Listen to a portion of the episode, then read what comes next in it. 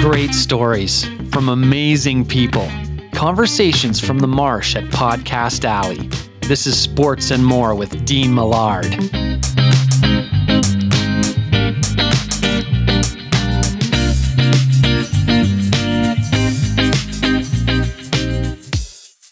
I think it was a desperate time, and I think desperate times do call for desperate measures, and I think everyone was expecting that Draisaitl or McDavid to get together or to drop Nugent Hopkins to that Draisaitl line or do something. And for whatever reason, he didn't want to do it. He didn't want to go there, and it ended up costing him. Like, the Oilers did get a lot of chances. They did generate a lot of opportunities. And I thought in that third period, they were carrying the play to the Blackhawks. I really did. I thought it was just only a matter of time before the Oilers score a goal here in the third period, and then the Blackhawks ended up getting a goal, and that kind of changed everything, and they got into a little bit of desperation mode. But I'm with you. It was a little curious that he hesitated so long to pull the trigger on that, because that's what you have. You have that luxury of being able to play the two best players in the league on the same line. Not a lot of other teams have that. And he just hesitated to do it. And you're looking back, and you got to wonder if he's thinking, yeah, I probably should have done it going into that third period. Hello there, and welcome to Sports and More, episode number 54. That was Post Media's Derek Van Diest, who is our featured guest today. And on this show, almost anything goes. We try to stay away from politics, and we always stay away from religion, unless you're praying to the sports gods, which I don't think exist anyway, but you're feel free to do that. But our show is mostly about sports and more.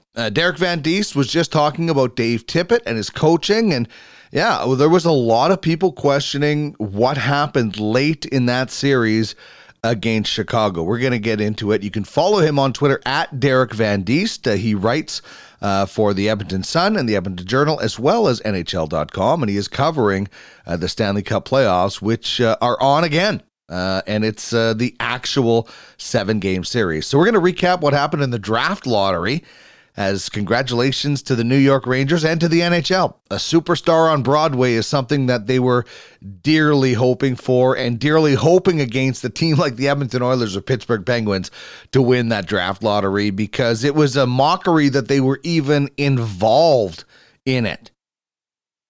Anyway, the Oilers follow. We'll discuss that a little bit more in detail with DVD about what went wrong with the Oilers. You can read my article on the Daily High, 5 reasons the Oilers lost the series. And a few of them we're going to talk about here with DVD, but you can check that out at the Daily Hive. Offside is their sports section, and I was doing some Oilers writing for them. Unfortunately, the Oilers are out now, but I will be doing some writing on the blog at podcastalley.ca and maybe a few other places. So you can check all of that out, and we will do a playoff preview.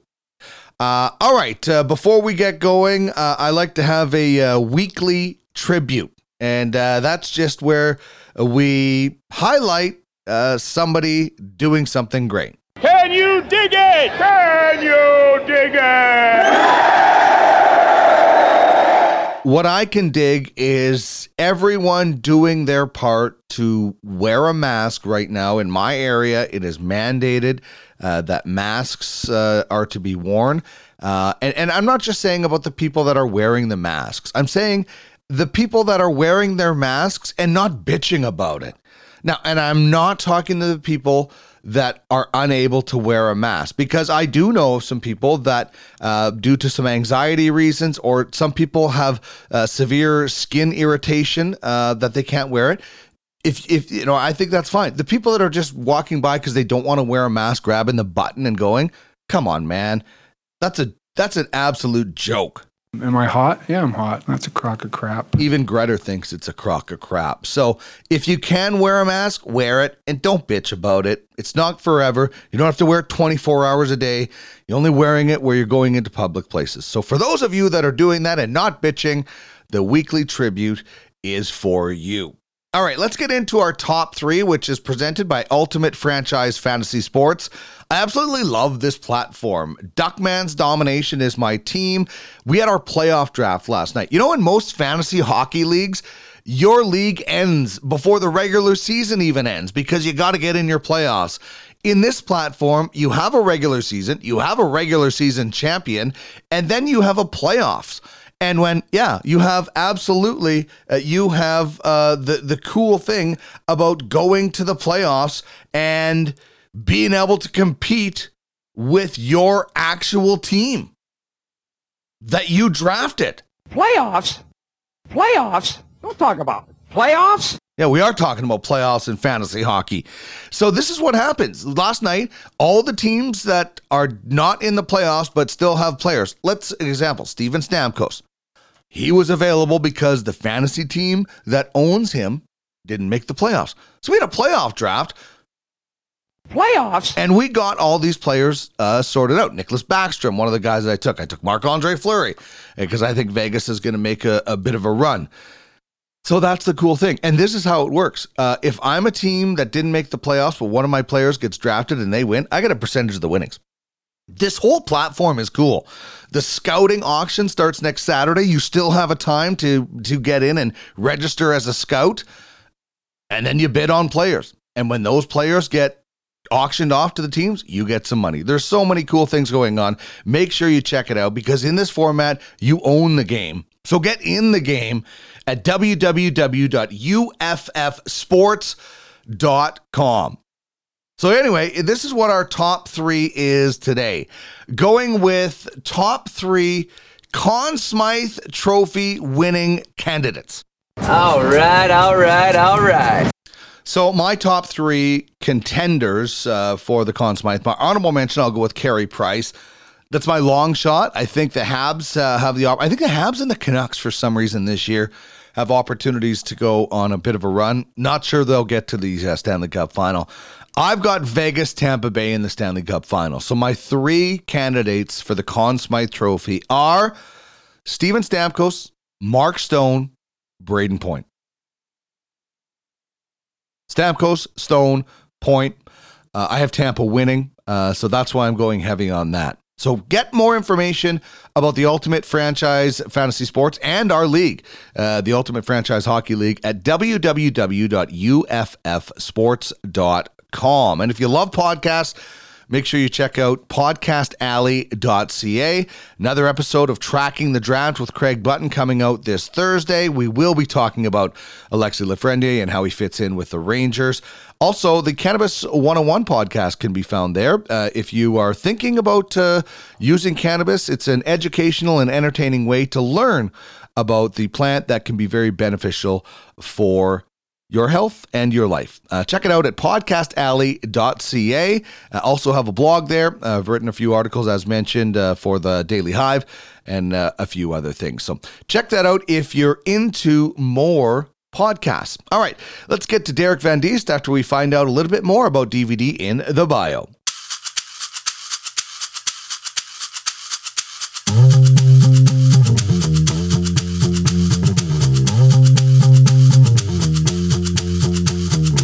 Time for the bio. Derek Van Diest was born in Santiago, Chile, and lived in the Chilean capital until he was 7 years old. His family moved to Sarnia, Ontario, and after a quick stop in Toronto, they came west to Edmonton in the early 80s.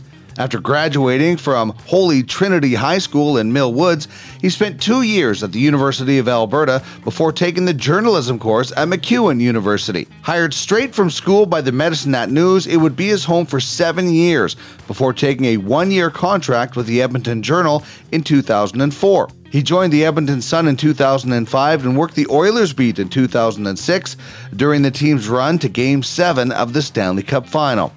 In his career, he's covered men's and women's World Cups, 2 Euro Championships, a Stanley Cup with another one on the way, minus the fans. He also writes for NHL.com. DVD, it is great to have you back on the program again, of course, of Post Media, also writing at NHL.com. And the draft lottery just happened a little while ago from when we're having this conversation. Part of me wanted the Oilers or Penguins or Leafs to get it just so the NHL realized that maybe they shouldn't have had some of those teams in this draft lottery. But in the end, I think the NHL has to be so relieved that a superstar is going to Broadway.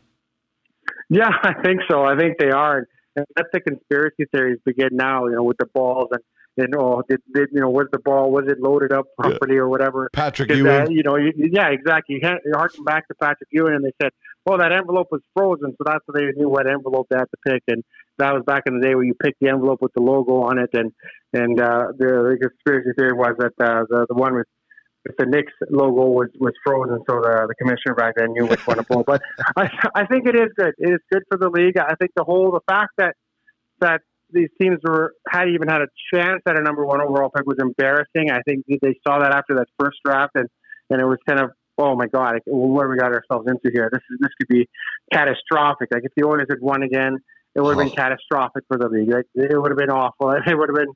You know, it would have been. We would have laughed. We would have talked. We said, "Hey, great, Lafrenière coming here." But I think it would have been catastrophic for the league. And how many times did they have to change the draft lottery rules to try and make it fair and try to keep the Oilers from winning? But it's good that the Rangers won. I think it's going to be good. A lot of pressure on the kid. The bright lights of Broadway. They're going to expect a lot from him right away, especially a fan base that maybe isn't as aware of what he's accomplished or what he can do, or weren't as familiar with his junior career. Because maybe we're up here in Canada, here at Edmonton, we saw him play as a 14-year-old in that 14 to 15-year-old in that Helenka tournament a couple of years ago. So we saw the talent that he was back then. So, but it'll be interesting to see how they do with it. They got some veterans there in New York that they can take him under his wing. So I think it worked out well in the end for the league. But yeah, it could have been really, really. They would have been doing some serious damage control had even the Penguins pulled that off. You look at the Penguins with three generational players and then getting a guy like that on their team as well. So I think it worked out well at the end. That was the big concern, I guess, with this knockout round, is that a pretty good team could get this player. Yeah, it just seems so weird that, you know, like I think the NHL has to be so happy. Their worst nightmare would have been Edmonton getting it, because that would be 5 first overall picks. Number 2, I think, would be Pittsburgh. I mean, I think they would have preferred him to go to Florida, where nobody even watches the games, over coming to Edmonton again. I mean, I think they were just so relieved for that. So it's a good thing. And listen, he's not going to be able to wear number 11 because that one is retired, but they'll look to him to try to bring that franchise back to what Mark Messier did. And I think the Rangers, they've got a good spot where they can protect him a little bit. You know, Ryan Strome and Panarin had really good chemistry when Zibanejad was injured last year. So this could be an opportunity where Lafrenière could start with Zibanejad. Yeah, it could be. And I think that's a good thing, too. He doesn't have to come in here as an 18-year-old and carry that entire franchise. I think that's what's important. And I think that's what the league wanted. He does have some people that can kind of insulate him a little bit and help him out a little bit. So I think that's a good thing for him and the league. And it's always tough. If you look at what Taylor Hall came in as an 18-year-old and he's expected to carry the load here, and look at some of those other 18-year-olds that are expected to carry the load and don't have a lot of help. So I think this will be good for him. I'm sure he's delighted. I'm sure his agent is delighted, and I think all around it worked out for everybody. Yeah, the first female agent to represent a first overall pick will go down in October, so that's good news. And then you still got Capo Caco, and you know the Rangers. All of a sudden, you have to think, wow, you know, if their goaltending, you know, carries on, we all think Henrik Lundqvist is probably not going to be the starter anymore. But if their goaltending can come through, you know, they could do some damage immediately. Yeah, it's not a long haul rebuild there, especially when you got a guy like Panarin there, and you got some other those other pieces there. It's not, they're not 5 years away.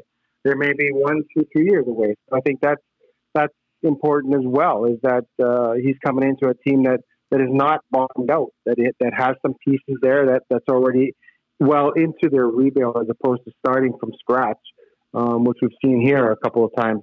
So I think that's big for him, and that's big for the league. And I think it's important for the league to have a strong franchise in New York. I think you need that market. You need that market to be competitive. You need that market to be strong. You need that team to generate some excitement, especially in that city. So I think this is a win-win for the National Hockey League right now to have the Rangers win that draft lottery. Yeah, it's great to have the next budding star in the biggest market, but also a situation where, the Yankees are going to overshadow the Giants, the Jets, like all these teams, even the Knicks, even though they stink, they get a lot of ink. But he doesn't have to be hounded. Like he'll be able to walk down the street in New York as opposed to here in Edmonton or something like that. So it's going to allow him to be on the biggest stage, but also protected a little bit because, the NHL is obviously not the top dog in New York. Yeah, and that's important too. The ability to kind of walk down the street and not have people come up to you and want to take pictures with you or want autographs and things like that. And it would have been tough in a Canadian market. It would have been really tough in a French-Canadian market. It would have been difficult for him to kind of just focus on hockey, I think, in Canada. So I think it's good that he goes to New York. A lot of players get lost in New York. You're allowed to walk around the streets and no one will bother you. No one knows who you are. So I think that's going to be really, really good for him. And he, like I said, he doesn't have to carry that load. He doesn't have to carry the load of an entire franchise. So it seemed like a perfect fit for him right now to be able to go to New York. And they don't have to rush him. They don't have to put him on their first line and expect him to score 20 goals next season in his rookie year, although he's probably quite capable of doing that. But there's no pressure on him as there would be in some other spots to kind of carry that load. So I think you're absolutely right. He can get lost. He can go down the street. He can go get groceries. And he's not going to be hounded as he would have been maybe up here in Canada. Yeah, just don't get lost like Mironov and Kovalenko did for the couple of days when the Oilers were there, right? That's right. Don't miss the plane or make back to the team hotel or whatever the story those guys had. One of them went looking for the other, I guess, because he was going to miss the plane. So Louis DeBrusque don't do that. Yeah, Louis DeBrusque was on this show a little bit ago, and he was saying how scary that was for the Edmonton Oilers to not know where those guys were. Looking back, we can kind of chuckle at it, but he said, for a little while, and that's pre-internet or anything, Twitter like that, I think. So it was kind of maybe not pre-internet, but I'm not sure.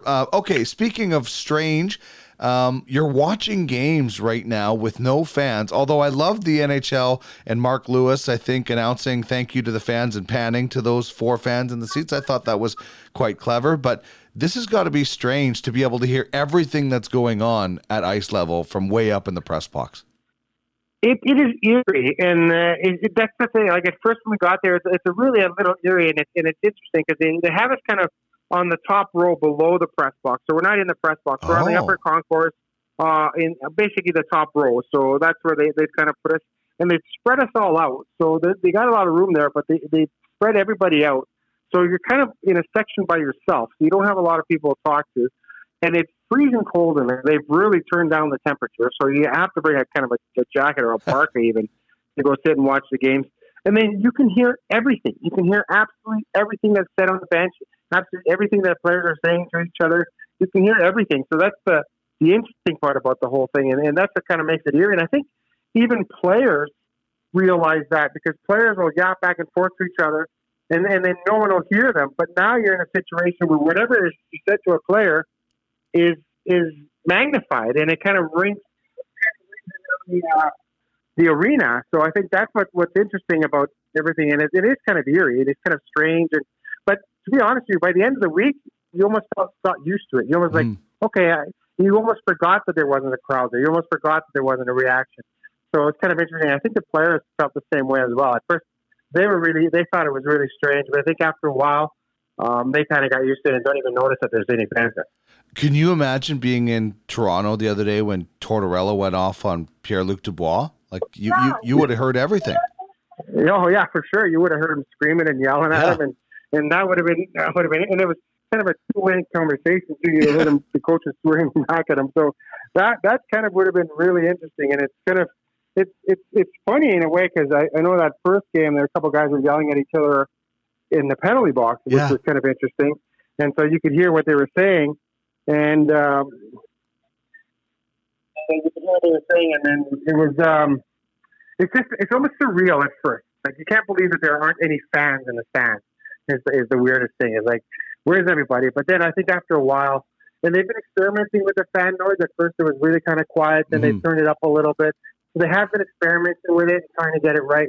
But yeah, I think like towards the end, and now it's just next round will start. I don't think the players will even notice. Yeah, no doubt. Well, that next round will start without the Edmonton Oilers, one of the host teams in the bubble. Actually, well, both host teams are out, as strange as that is. So when we look at this Oilers series loss to Chicago, what can you give me one reason, the main reason you think that the Oilers were unsuccessful? I think the main reason is that they were unfamiliar with playoff intensity, and it took them too long to figure it out. And they were unfamiliar with, I know they tried to manufacture, but I think in the playoffs, you have to bring that intensity by state, but you have to keep within the bounds of the rules of the game. You can't take stupid penalties. And I think the Oilers got in trouble in the fact that, especially in Game 2, they tried to manufacture, in Game 2 and Game 3, excuse me, they tried to manufacture the intensity, but they did it the wrong way. They were hitting guys from behind. They were making some bad penalties. They were taking some bad penalties. And I think that was the thing that really kind of brought the Oilers down, is that they weren't experienced enough to know where the line was and where you can draw the line and how you kind of create that intensity. And I think the Blackhawks, they weren't necessarily the better team for the series, but they took advantage of those opportunities that they had. They didn't get a lot, but they took advantage of those opportunities. And you could see that experience in the Blackhawks, that those guys have been there before. They know what they're doing. And really, Chicago played they played a loose game because they had nothing to lose. They weren't supposed to be there. Their season was supposed to be over a long time ago.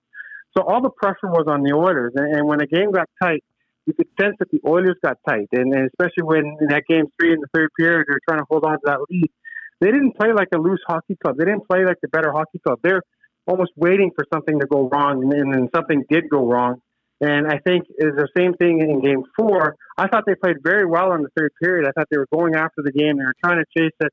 But then once the goal was scored, then things got really tight, and they got really nervous. And then the Blackhawks, they're experienced veterans, the guys that have won Stanley Cups and know what it takes to play at that level. They just kind of rose up and took the game to that level. So I just think it's the lack of playoff experience really hurt the Edmonton Oilers in this short series. Yeah, and the interesting thing with the intensity thing is that it's not exactly like the Blackhawks were breathing fire either. I mean, the Oilers, you're right, they tried to generate and manufacture it, and it backfired. But it's like I didn't find the Blackhawks like just going crazy and pushing and, you know, trying to create anything. It's almost like the Blackhawks were like, you know what, let's just let them shoot themselves in the foot almost. As far as goaltending, I didn't think that goaltending was an issue for the Edmonton Oilers after Game 1. I thought Mikko Koskinen was good. I mean, there was, I think, 6 deflections, some of them friendly fire, so that doesn't help. Corey Crawford was one of the bigger stories because, you know, this guy seemed to get a paddle or a pad on almost anything, especially late in that clinching game. But what do you see as the future of the Oilers' goaltending situation, and what did you think of the goaltending situation in this series? Well, you're right. I feel bad for Mike Smith because I didn't have a problem. I didn't have a problem in the first game. I always thought that's what it was going to be. I always thought he was going to come in and being a starting guy. I think I felt bad for him because he made that mistake on that first goal that really kind of hurt the Oilers. And I think that was a situation where the Oilers had a lot of momentum. They started off well. They got the first goal, and then suddenly, you know, you're giving up a goal. And I think that was kind of demoralizing. And I was really surprised that Dave Tippett kept Mike Smith as long as he did, especially that first period. I thought, after the third goal, after they went down 3-1, I thought, okay, he's going to get him out of it. Even just to kind of change the way things are going, the direction this hockey team is going, because I thought that this team really needed to kind of change that momentum. And I was surprised he left them in for the 5-4-1 and then the 5-1 goal. And then you're basically giving up that game one, which is so important. So it would have been interesting to see had you brought in Mikko Koskinen at 3-1, had the Oilers would have been able to come back in that game. That would have been kind of interesting to see. And as far as Koskinen goes, you're right. I don't think he played bad, but he didn't give him that big save that they needed. They needed him to make that save in Game 4 out in front, because it was one of the only opportunities the Blackhawks had in that period. Mm-hmm. And you look at the other end of the ice, Crawford made about 4 or 5 huge saves after the Oilers were chasing that. I think he made made an unbelievable one on Leon Draisaitl, and he made a couple of other great ones. And I think that was the difference is you don't need them. Sometimes you don't need your goalies to make a lot of saves, but you do need your goalies to make big saves for you. And I think Koskinen, the first to tell you that when he needed to make a big save, when he needed to kind of stop the momentum, he wasn't able to do it. And I know it was tough because there were some deflections. There were some things that didn't go his way. I didn't think the Oilers were particularly good in front of their goaltenders. I didn't think defensively they were strong enough on the puck or strong enough positionally. So I think that was an issue. But, yeah, I think the Oilers needed a big save here or there, and things could have been a little different. Well, yeah, their defensive play in game one, they looked like chickens with their heads cut off running around in their own end. It was so terrible. And the forwards, as the series went on, just gave up point shot after point shot. I mean, you don't have to get out and block the shot every time, DVD, but you can at least force the defenseman who's taking the shot to have to change his angle or something. And they didn't do any of that, especially in game three. Well, yeah, they didn't get in the lanes very well. And it's funny because not at all. So the guys had a lot of lanes to look at, a lot of lanes to shoot at. And then in front of the net, they didn't really battle for positioning. Like you saw a lot of the Hawks were able to kind of just stand there and then have their way and try to tip those pucks. It was almost like practice. But you have to battle and get in on those positions and win that spot. And I don't think the Oilers did that. And I think that goes against the battle level. I think it just the battle level wasn't at playoff intensity, just because I think a lot of guys don't recognize playoff intensity, and you can only get playoff experience by playing playoff games, and a lot of that roster hadn't played playoff games, and I think that was missing, and they really didn't have those veterans, particularly on the blue line, to say, okay, guys, I'll steady the ship here. I know, right? I know the situation. I know what we have to do, and they didn't have it. And that's why they got Mike Green, and unfortunately, Mike Green. He decided not to take part in the tournament.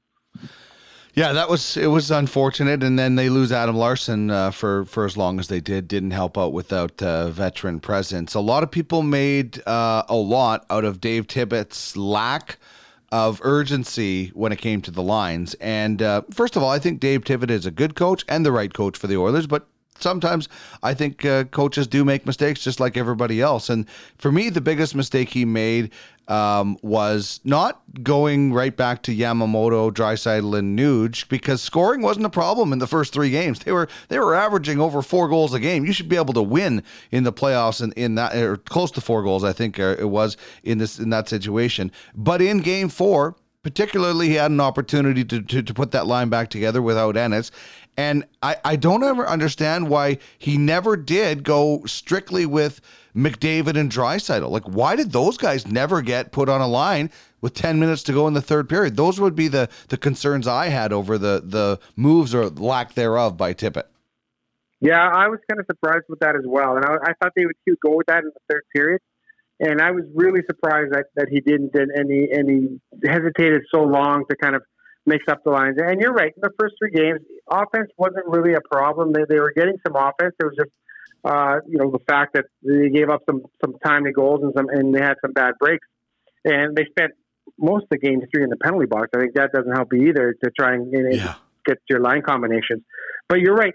I think it was a desperate time, and I think desperate times do call for desperate measures, and I think everyone was expecting that Draisaitl or McDavid to get together or to drop Nugent Hopkins to that Draisaitl line or do something. And for whatever reason, he didn't want to do it. He didn't want to go there, and it ended up costing him. Like, the Oilers did get a lot of chances. They did generate a lot of opportunities.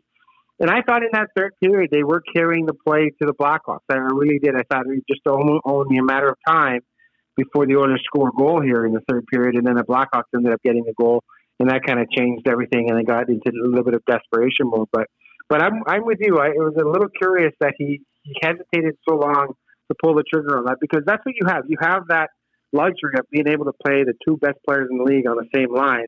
Not a lot of other teams have that, and he just hesitated to do it. And you're looking back, and you got to wonder if he's thinking, yeah, I probably should have done it going into that third period. Yeah, that's to me, you know what that is? In case of emergency, break glass, put these two guys together and win the game. You know, I'm not saying they ultimately would have won the game, but, you know, you have the two best players. When the Penguins need it, you see Malkin and Crosby out there a lot together. So you put your best players together in that short stint, And he even admitted, because he kind of bristled at the question about that he was asked when he said, we had the best line in the league when we had McDavid, Draisaitl, and Cassian, and we broke them up, and we're a better team, which is fine. But there's not a better combination in the league than those two guys. I think they should have been together in the last 10 minutes. I'm not trying to say Dave Tippett doesn't know what he's doing, but I don't know. I didn't, I wasn't there to be able to ask, and I know it's difficult, and he didn't want to answer those questions. So, I think when he looks back on it, he might be like, man, maybe we should have had those guys together. Well, you look at that, but then, just to play devil's advocate, you look at what the Leafs did the other night. They loaded up that top line. Yeah. And then that top line would generate chance after chance after chance after chance, and then they had no one else to kind of keep that momentum going, and they would lose all that momentum when you hit the other three lines. Maybe Tippett thought that might happen if he loaded up that top line, and then the Oilers would lose momentum. He'd rather have one or two lines kind of going and trying to keep that momentum as opposed to just one line. Yeah. We saw the reverse of that in Toronto. It's like that line was dominant for the entire game. They didn't score a goal, but then once they got off, It was kind of like a pendulum went, and all of a sudden it was Columbus was all over the Leafs. So it's half of one, 6 of 1, half a dozen of the other type thing. You look at that both ways, and we saw how both of those ways played out. So what happens moving forward? I mean, there are some people on social media saying the Oilers need to blow things up. And I think that's just ridiculous. I don't think you should make any rash judgments based on a COVID-19 play-in tournament season. This is bizarre stuff happening, and you just kind of ride this out and move forward. But, they do have some decisions to make. And we talked about Koskinen earlier. He's got 2 more years left on his deal. They have to make Ethan Bear as an RFA. They're going to get that done. And I think Matt Benning, I've really been impressed with what Matt Benning has been able to do. But, is there moves that this team needs to make next year? Did you see enough from Athanasio to want him back as an RFA? What do you think moving forward this team can do and should do in the offseason? Well, this year is going to be an interesting question, because this is a guy that everyone they brought in, they gave up a pretty high draft pick to get him. So, you'd hate to give up a high draft pick to get him, to have him play whatever it was. He ended up playing 10 games for the team or whatever it was. So I think they're going to have to try and at least qualify him and try and get him back in the fold here. I think this is a guy with potential, but you look at he scored 30 goals in the league, and not a lot of people do that. But you look at how he did it, and I think he still needs a lot of work in his game.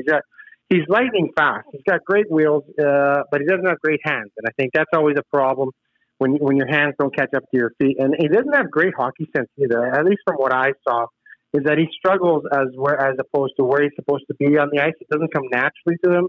Sometimes players really have to kind of overthink and say, okay, I should be here. Where other guys kind of just go through the motions, and they're there. They're always in the right spot. So it's going to be interesting to see what happens with them. But I agree, you don't need to blow this team up, and you can't afford to, because you're really kind of up against the cap. There's not much you can do. Cassian didn't have a very good playoff, but this is a guy that they've committed to. So basically, you have to kind of reinforce your depth, and I think it's depth that gets you through in the playoffs. It's those young depth guys, and a lot of people talk about teams that have success in the playoffs. Those top 2 lines cancel each other out, and it's the third and fourth lines. Whoever has the best third and fourth lines are going to go further in the playoffs. And I think there's a lot of talk to that, and there's a lot to be said about that. So the Oilers have to reinforce those third and fourth lines. And you look at what's coming down the pipe, and you look at what's in the system. Do they have some forwards to kind of fit in and slide into those spots? I think they have a really good crop of defensemen coming up, but do they have those forwards? And if they don't have those forwards, they're going to have to try and get them from somewhere else. And I think that's going to be the issue right now for the Edmonton Oilers is to be able to get those guys. They're carrying next year almost just over $4.5 million in basically dead cap space. That drops down to 2.2 after that. So this is kind of the last year that they have to carry some of that, Benoit Pouliot's contract and Andre Sekera's contract. So I think they're going to have about $10 million in cap space. And I think, they have the foundation of the 2 pairs up front, right? You got, whatever combination you want. If you want to work Nugent Hopkins and McDavid and and Draisaitl and Yamamoto, you have those pairs, and then, you, like you said, you're filling out other options. Where does Jesse Puljujarvi fit in this? Is he a guy that can come in as a physical body and try to win a spot on one of those two lines, or is he a guy that, you know, maybe they try to turn into draft picks in, I guess, October at the draft? Yeah, that's a good question. And is Jesse Puljujarvi ready to come back and play in the NHL? Is he still going to be a project? And I think that's something that the Oilers have to look at is Puljujarvi is exceptional talent. He's big, he's strong, he's fast, he's got a good shot. But as we saw, that he really lacks hockey sense, and he doesn't know where he's supposed to be on the ice in certain situations. And I know he tries really hard, and he wants to be an effective player, but I think that's where he struggles. So the Oilers look at this player that, okay, suddenly wants to come back. They're not going to get much for him. I honestly don't think they're going to get much for him in a sense of draft picks or a decent return on a player. So you take on this project remembering how frustrated it was before. And Puljujarvi, I don't know if he's willing to go spend a year at the American Hockey League or wherever he has to do to kind of develop that. And sometimes you just don't develop that hockey sense. You don't develop that ability to know where to go, and it just becomes second nature. And I think that's probably the issue with Jesse Puljujarvi. It's good that he's willing to come back and that door is open again. And he left and he said, I'm never playing for the Oilers again. And now he's saying, well, no, maybe I've matured a little bit. Maybe I'll come back and do that. But I think the biggest thing for Puljujarvi is the game wasn't fun anymore when he was in Edmonton. And I think he went back to Finland and the game was fun anymore and he was having a good time. So to him, he just wants to play hockey and have fun and have a good time. And I think somehow the Oilers have to find a way to make the game fun for him again. And sometimes that's not inundating a guy with X's and O's. That's kind of helping him out, helping him get the game fun, helping him have some success, and seeing where that goes. But it'll be interesting to see where he fits in the mix, or if they can kind of flip him for something that maybe another team's project can come in here. And sometimes that happens when you have a high pick that doesn't work out. You trade for another team's high pick that didn't work out. Mm-hmm. As for that blue line you talked about, you know, they're going to get something done with Ethan Bear, because I think he took, big strides this year. I thought Caleb Jones looked pretty good filling in as well. And then you have guys like Broberg and Bouchard who might be pushing to make this team whenever they get going in December. And not saying that both of them are going to be on this roster, but maybe one of them. Does that mean one of these $4 million contracts of Klefbom, Larson, or Chris Russell needs to be moved out? I mean, if you're just looking at moving out a contract and it's Chris Russell, you don't maybe worry about, you know, the return as much. You're just trying to free up cap space. But I think you'd like to get some return if you were entertaining Klefbom or Larson. Or can you go into next year with all those guys, because you got Darnell Nurse starting his $5.6 million next year? Yeah, that's the thing. I don't think so. I think you do have to move that out, and I think Chris Russell is the guy that you have to move out. And I think, if anything, the Oilers are kind of excited about Broberg. What they saw in camp here, what they saw, the little bit they did see, and he's going to go back to Sweden and play in Sweden. So I think he's still a year away. But I think they really liked. I think he's further along than they thought he would be. Now Bouchard is a different story. I don't know how far along Bouchard is, and I think they were hoping he'd be a bit more developed than he is right now. So he'll probably spend another year in the American Hockey League. But when you move out NHL defenseman, like a guy like Chris Russell, you move out a guy like that logs a lot of minutes, blocks a lot of shots. You know, Chris Russell's a warrior for you. You got to fill that hole somehow. And you have someone younger that can fill that hole and someone cheaper that can fill that hole. And I think that's what the Oilers have to kind of look and evaluate and say, okay, can we fill the hole that he leaves, that grit, that toughness, that shot blocking ability, that veteran presence, that leadership? Do we have someone that can fill that gap? And I think that's what the Oilers have to do, because the last thing you want to do is start moving people out because you got to clear cap space, but then you have no one to fill that spot, and now all of a sudden you have a hole that you want to fill, and sometimes you end up paying more for that hole that you filled than you did when you let go of that player. So I think it's a tricky situation to navigate, and I know that the Oilers will have some decisions to make, and they don't have a lot of wiggle room. But yeah, I think you're right. I don't think you can have all those guys back there next year. I think you do have to move some parts, and I hate to have it be a Klefbom or someone like that, because those guys are I think, to me, integral parts of your hockey team. Well, I'll throw a name at you then. He's 24 years old. He made $740,000 last year. He's a restricted free agent. William Lagesson. He's also Swedish, which fits in with the rest of their blue liners. But, you know, I've seen this guy play a really, really tough game. I'm not sure he's going to be the shot blocker that that Chris Russell has become, but I definitely know that this guy can be really tough on opposing players if he needs be. He's young. He fits the bill with a contract. Not sure if you've seen much of William Lagesson, but your thoughts on that? Yeah, no, that would make sense. And if he is a gritty Swede, and it's funny because growing up, you wouldn't think of Swedes as gritty, but that's not true. They're tough as nails. Some of them, they come as hard as they can. So if he can fill that gap, but to me personally, I always think that your 4, 5, 6, 7 guys have to be cheaper guys. You can't have a bunch of $4 million players playing in those 5 and 6 spots. That's just my opinion. Like, you're not going to be successful that way. Like, you'll have to pay your number one guy, you have to pay number two guy, 3 and 4. But then I think down low, you have to bring in some younger guys that can fill those roles. And I think Lagesson is a guy that probably could come in. If he comes in and has a strong camp, and the owners look at him and go, okay, yeah, he can fill in that role. He's kind of a cheaper player, and he can get the job done. I think he'll get an opportunity, kind of like Bear.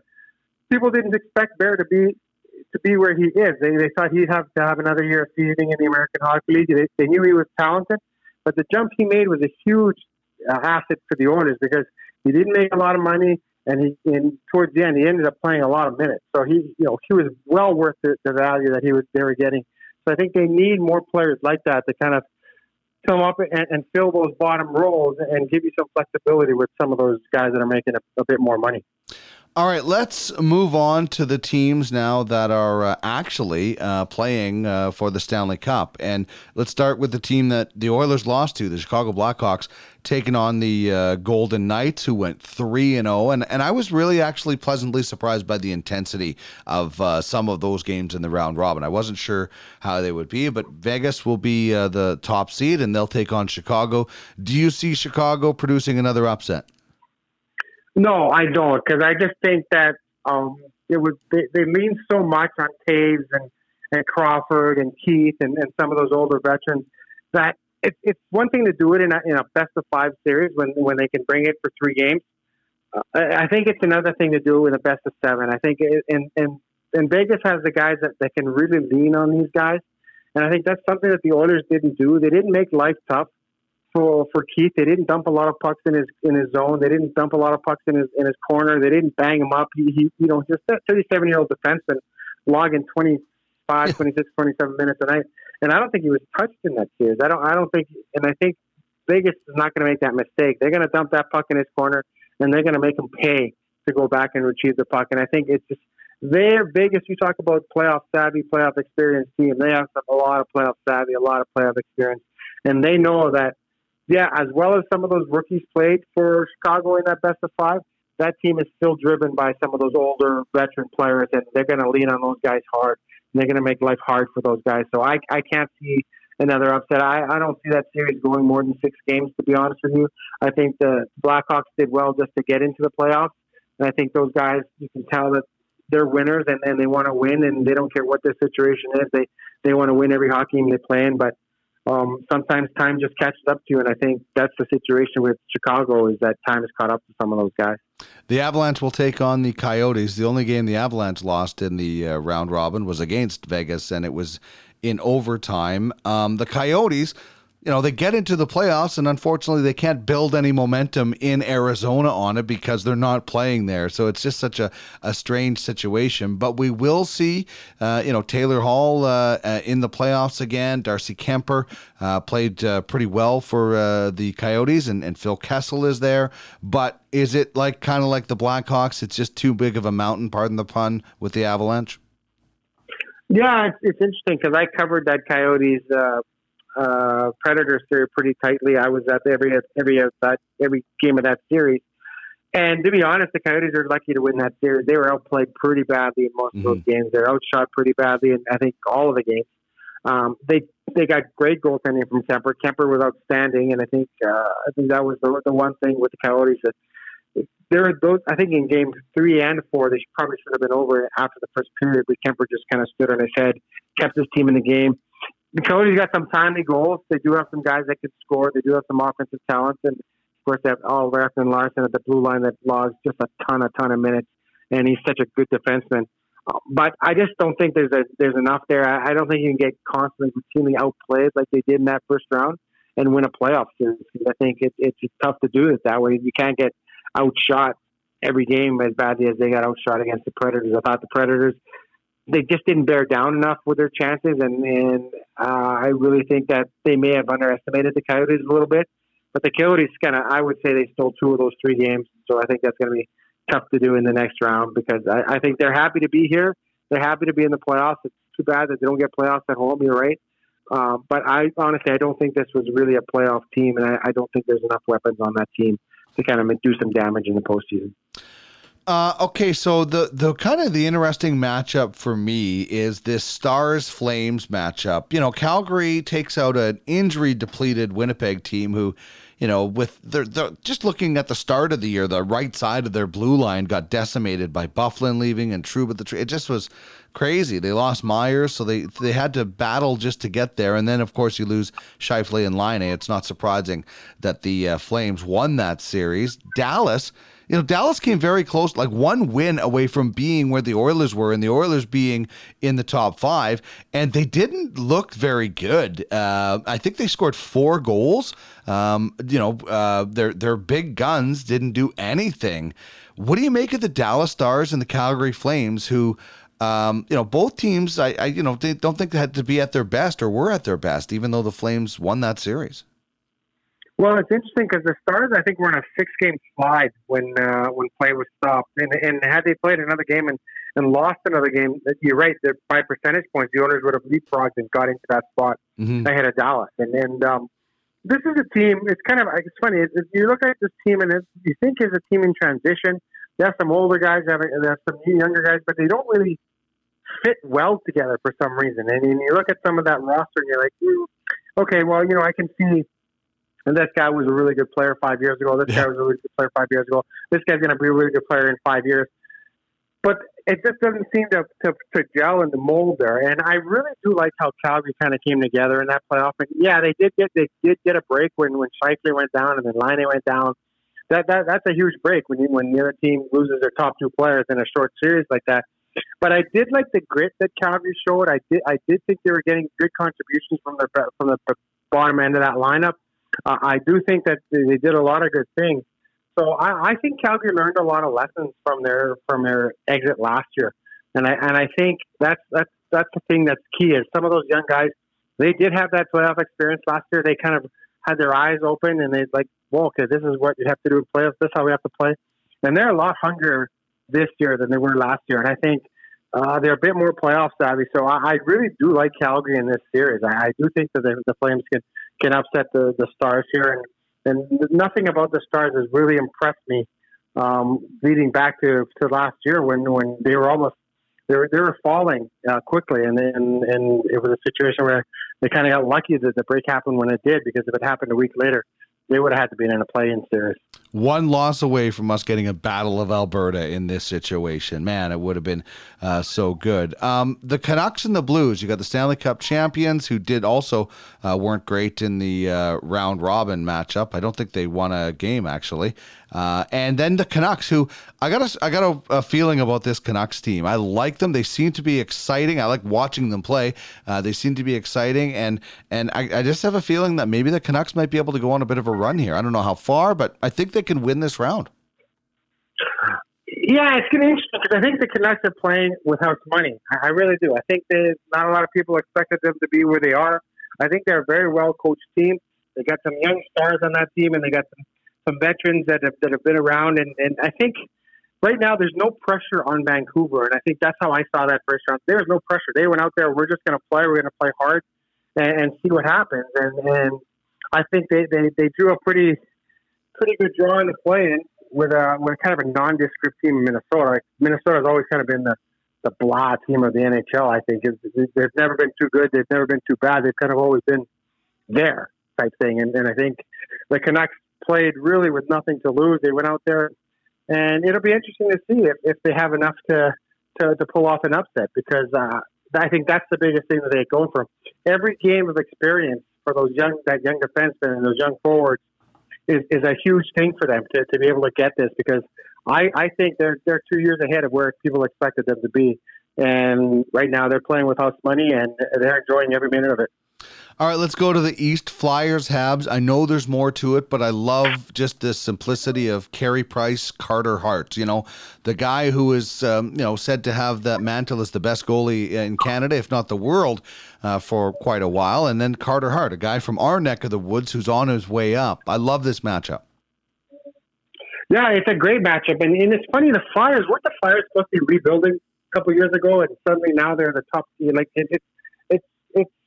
it's amazing how quickly they turn things around there. And I remember I thought they were going to bottom out, and they were able to make a couple of moves in their back. But Carter Hart is a great story, because how long in Philadelphia have they been looking for a legit number one goaltender? And it's been, yeah, pretty much, right? And they've gone through a lot of guys, and now comes this kid from around here, and he's really kind of taken a mantle, and now he's kind of solved their goaltending issues, which I think is a fantastic story.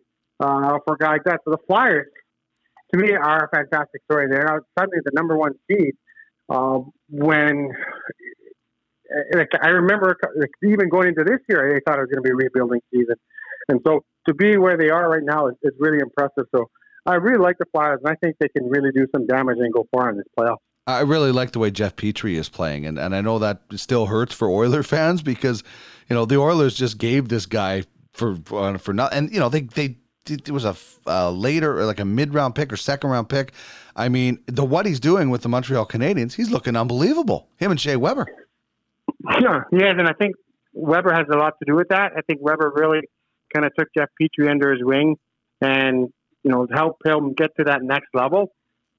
Petrie was always a decent defenseman, I thought, in Edmonton, but he was always playing a spot above where he should be. Mm-hmm. And I think when he got to Montreal, he was playing in his proper spot. And I think that really helped him develop in terms of the matches he was getting and the matchups and things like that. And now he was able to take his game to the next level.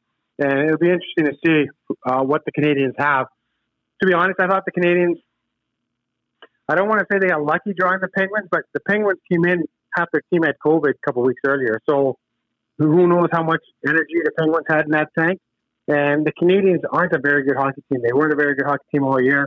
And they have one of the best goalies in the world, but I think apart from that, there's not much there. So it'll be interesting to see how much they have left for this round, because they won. They didn't score a lot. They don't score a lot, and so your goaltender has to basically shut out the opposition for you to win. And I think going up against Flyers, it's going to be tough to do. Bolts and Blue Jackets rematch from last year, where the Bolts got swept. What do you see happening this year? I don't think they're going to get swept this year. I honestly think they're going to. They've learned from that lesson. They're not going to underestimate this team, and it's going to be a little different team than they were last year. I think last year they really panicked when they lost those first two games, and they were never able to recover from that. They needed kind of a calming influence. They didn't have that, but I think they've learned from that, and I think they're going to be they're itching for this matchup. They were hoping that it was Columbus and not Toronto that they got to play, because I think they have something to prove, and they're going to go into this series with a chip on their shoulder. So I think Columbus, there's another team that, they don't have a lot of stars on their team. They have some good young players coming up. They have a pretty good coach in Tortorella. But I honestly don't think Columbus gets past them, because I just don't think that this time around they'll catch them by surprise, maybe like they did a year ago. Caps and Islanders, we can't get an Easter epic, maybe an August epic between these two teams in the playoffs, but is this how we talked about the Hawks and the Coyotes, the Islanders are just going to come up against too tough of a team, or do you think they have a chance to pull off the upset? No, I think it's just too tough of a team. I think Washington is still a championship caliber team. They still have Ovechkin, who's scoring at will. They still have too many weapons on that roster. And this is a team that, they're not far removed from a Stanley Cup championship, so they still have a lot of those pieces in place, a lot of that pedigree. And I think the Capitals are really, really playing confident hockey right now, and I think this is a team that can go far, and I don't see them being troubled in this series at all, to be honest with you. I just think that they're playing that well, they're that good, and, it's just a situation where I think they'll steamroll through this round, and then it'll be pretty interesting in the next round. And the Islanders are happy to be there, I think. I think they're another team that's kind of on the cusp of making the playoffs. They were kind of close, and they have some good young pieces as well. But I think they're still a few years away from being to the level that the Washington Capitals are. I think the Bruins and Hurricanes could be a really fun series to watch. Carolina got really healthy during COVID and got some guys back that they weren't expecting. The Bruins are really good, but I'm not saying Carolina can win this series, but I think it could be a fun one to watch. Oh, I think so, and I like Carolina. They're a fun, exciting team. They got some good talent. They score a lot of goals, and this is a team to watch. And I think the Bruins were the best team in the league this year. And I think bar none hitting it before the COVID pause.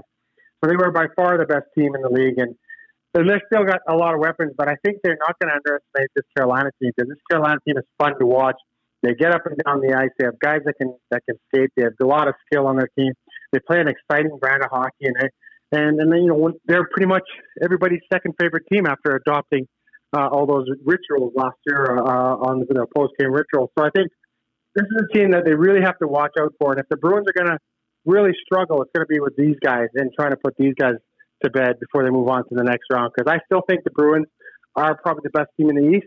But this is a really, really tough matchup in the first round. All right, let's end with this. You're going to get to cover another Stanley Cup final because it's going to be in Edmonton. So who are the two teams that will be left standing? Who wins, and who's your Conn Smythe winner?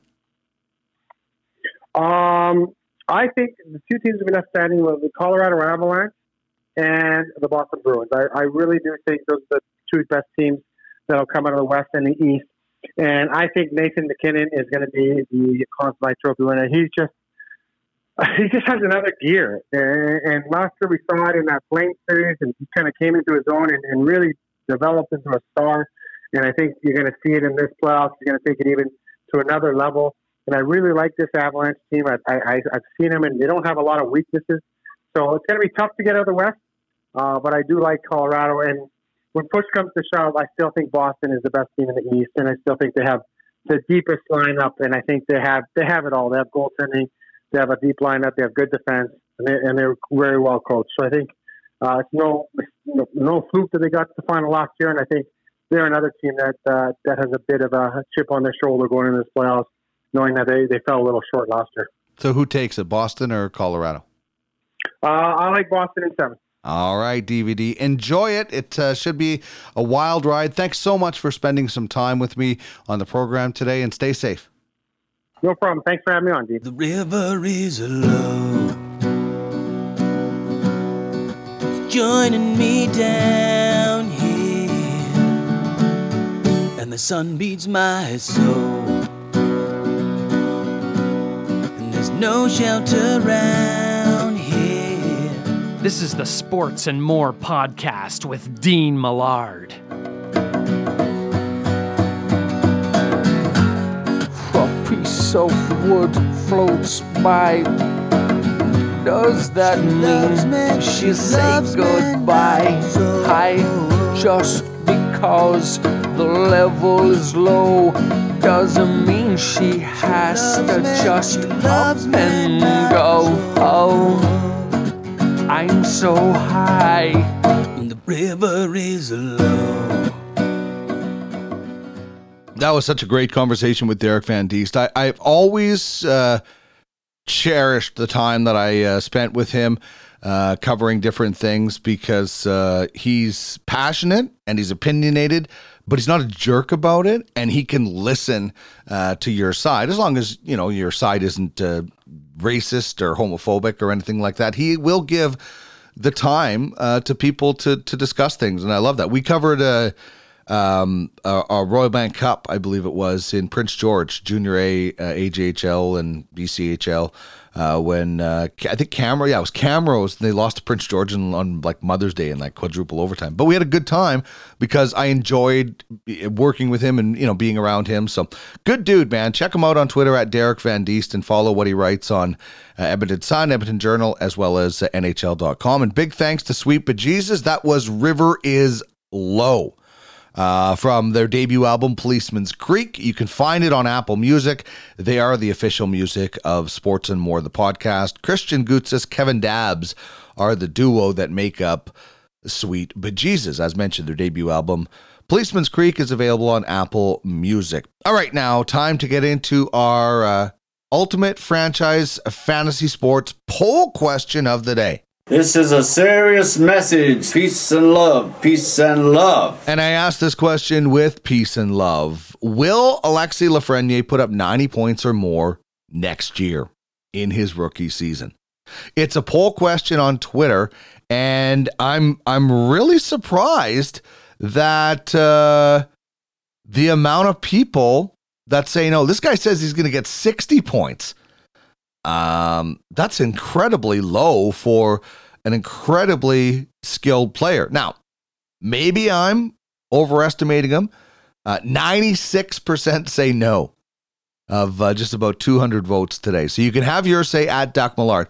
Here's why I think he can't. I look at Matthew Barzal and his rookie season from a few years back. He had 85 points. Matthew Barzal was 20. Alexis Lafrenière turns 19 in October. The season doesn't start until December. Connor McDavid's point per game would have prorated to just over, like I don't know, 85, 86 points.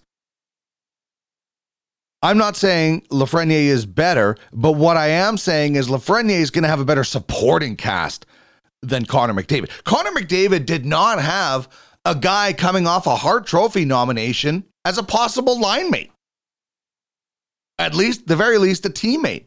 The Rangers have a much better supporting cast than the Oilers did in 2015 when Connor McDavid was there.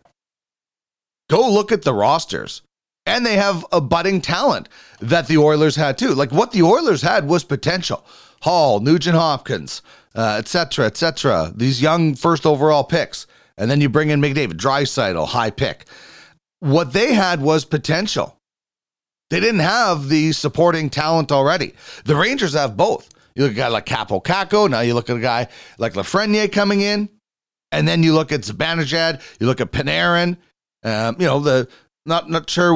I think that there's going to be a changing of the guard and goal, and they should be solid there. But much better situation for Lafrenière in New York than McDavid had here. So this is why I think this guy could put up 90 points next year. Good supporting cast. He's talented. He doesn't have to do all the heavy lifting. If he stays healthy, I think he can do it. 60 points is, I think he could do 60 points easily next year. Again, I think there's a much better situation around him than some of these other players did. And if Matthew Barzal can get 85 points, I think Lafrenière, even though he's a year younger, is 5 points better than that. So have your say at Duck Millard. Vote. Do you think Alexis Lafrenière can hit 90 points next year? You can find more information at www.uffsports.com. It is the ultimate franchise fantasy sports platform, and it is the most realistic platform that is out there. Also, they sponsor Craig Button on the Tracking the Draft with Craig Button. He appears courtesy of the UFFS hotline. All right, time now to do Perfect Player. That's where we take three players to make the perfect player. And we're doing Western Hockey League today. Holy shnikes. I know that's a wide range, but I grew up in the league. I'm feeling nostalgic today as I look at a Brandon Weeking mask and a couple of Weeking jerseys on my wall. And Red Deer Rebel jersey as well. I love the Western Hockey League. I grew up in Brandon. I worked in Brandon, so I got to watch it as a fan. I got to cover it in Brandon, in Red Deer, in Regina, and in Edmonton. I've been lucky enough. Every stop on my broadcasting tour has had a WHL team, and really good ones. I was lucky enough to cover WHL final in Brandon. And I was able to go to the Memorial Cup in Red Deer and watch the Rebels win it, go to the Memorial Cup with Edmonton, and they didn't have as much luck, but they did win it later on, and I was able to watch the playoff run. So I love the Western Hockey League. So I want to know, who your perfect players are. And I should preface skaters. It's hard to do a combination of players with goalies. So this is perfect player skaters. So for me, Marty Murray. Marty Murray was a legend when I grew up in Manitoba. Unfortunately, the Spokane Chiefs listed him, and it took trading Trevor Kidd, who was an all-star goaltender at the time, to get him. It turned the franchise around. Best move Kelly McCrimmon ever made with the Brandon Wheat Kings. Marty Murray was Player of the Year, was MVP in the World Juniors. I would take his IQ, his hands, and his leadership. He wasn't the biggest guy. He wasn't the greatest skater. Probably would have been able to play in today's game, but when he was playing, they wanted big, big, big. And Marty Murray wasn't big enough and wasn't probably a good enough skater at that point to overcome. But he would thrive in today's game. So I would go with Marty Murray, number one. Marian Hossa is number two.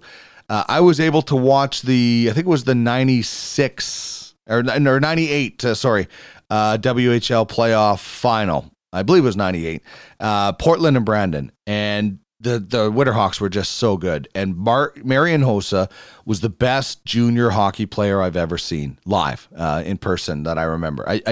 I remember the next guy on the list a little bit, but I really got to watch close up with Marian Hossa in that series.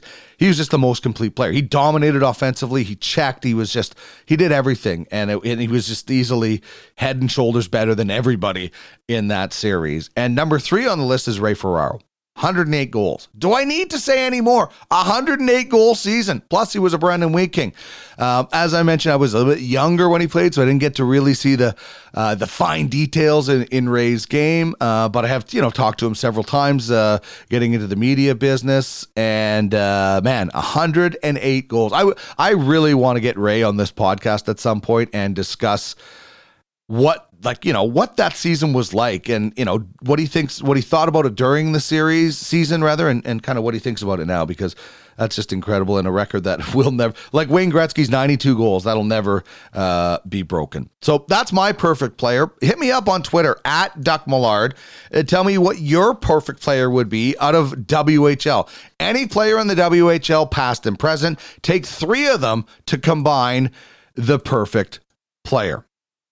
All right, that's going to wrap things up for us on the program today, and enjoy the Stanley Cup playoffs. Hope you enjoyed the interview with Derek Van Diest. Certainly thank him for his time today. Follow him on Twitter @DerekVanDiest, and make sure you're following along with him in his NHL playoff coverage. Yes, the NHL playoffs are underway.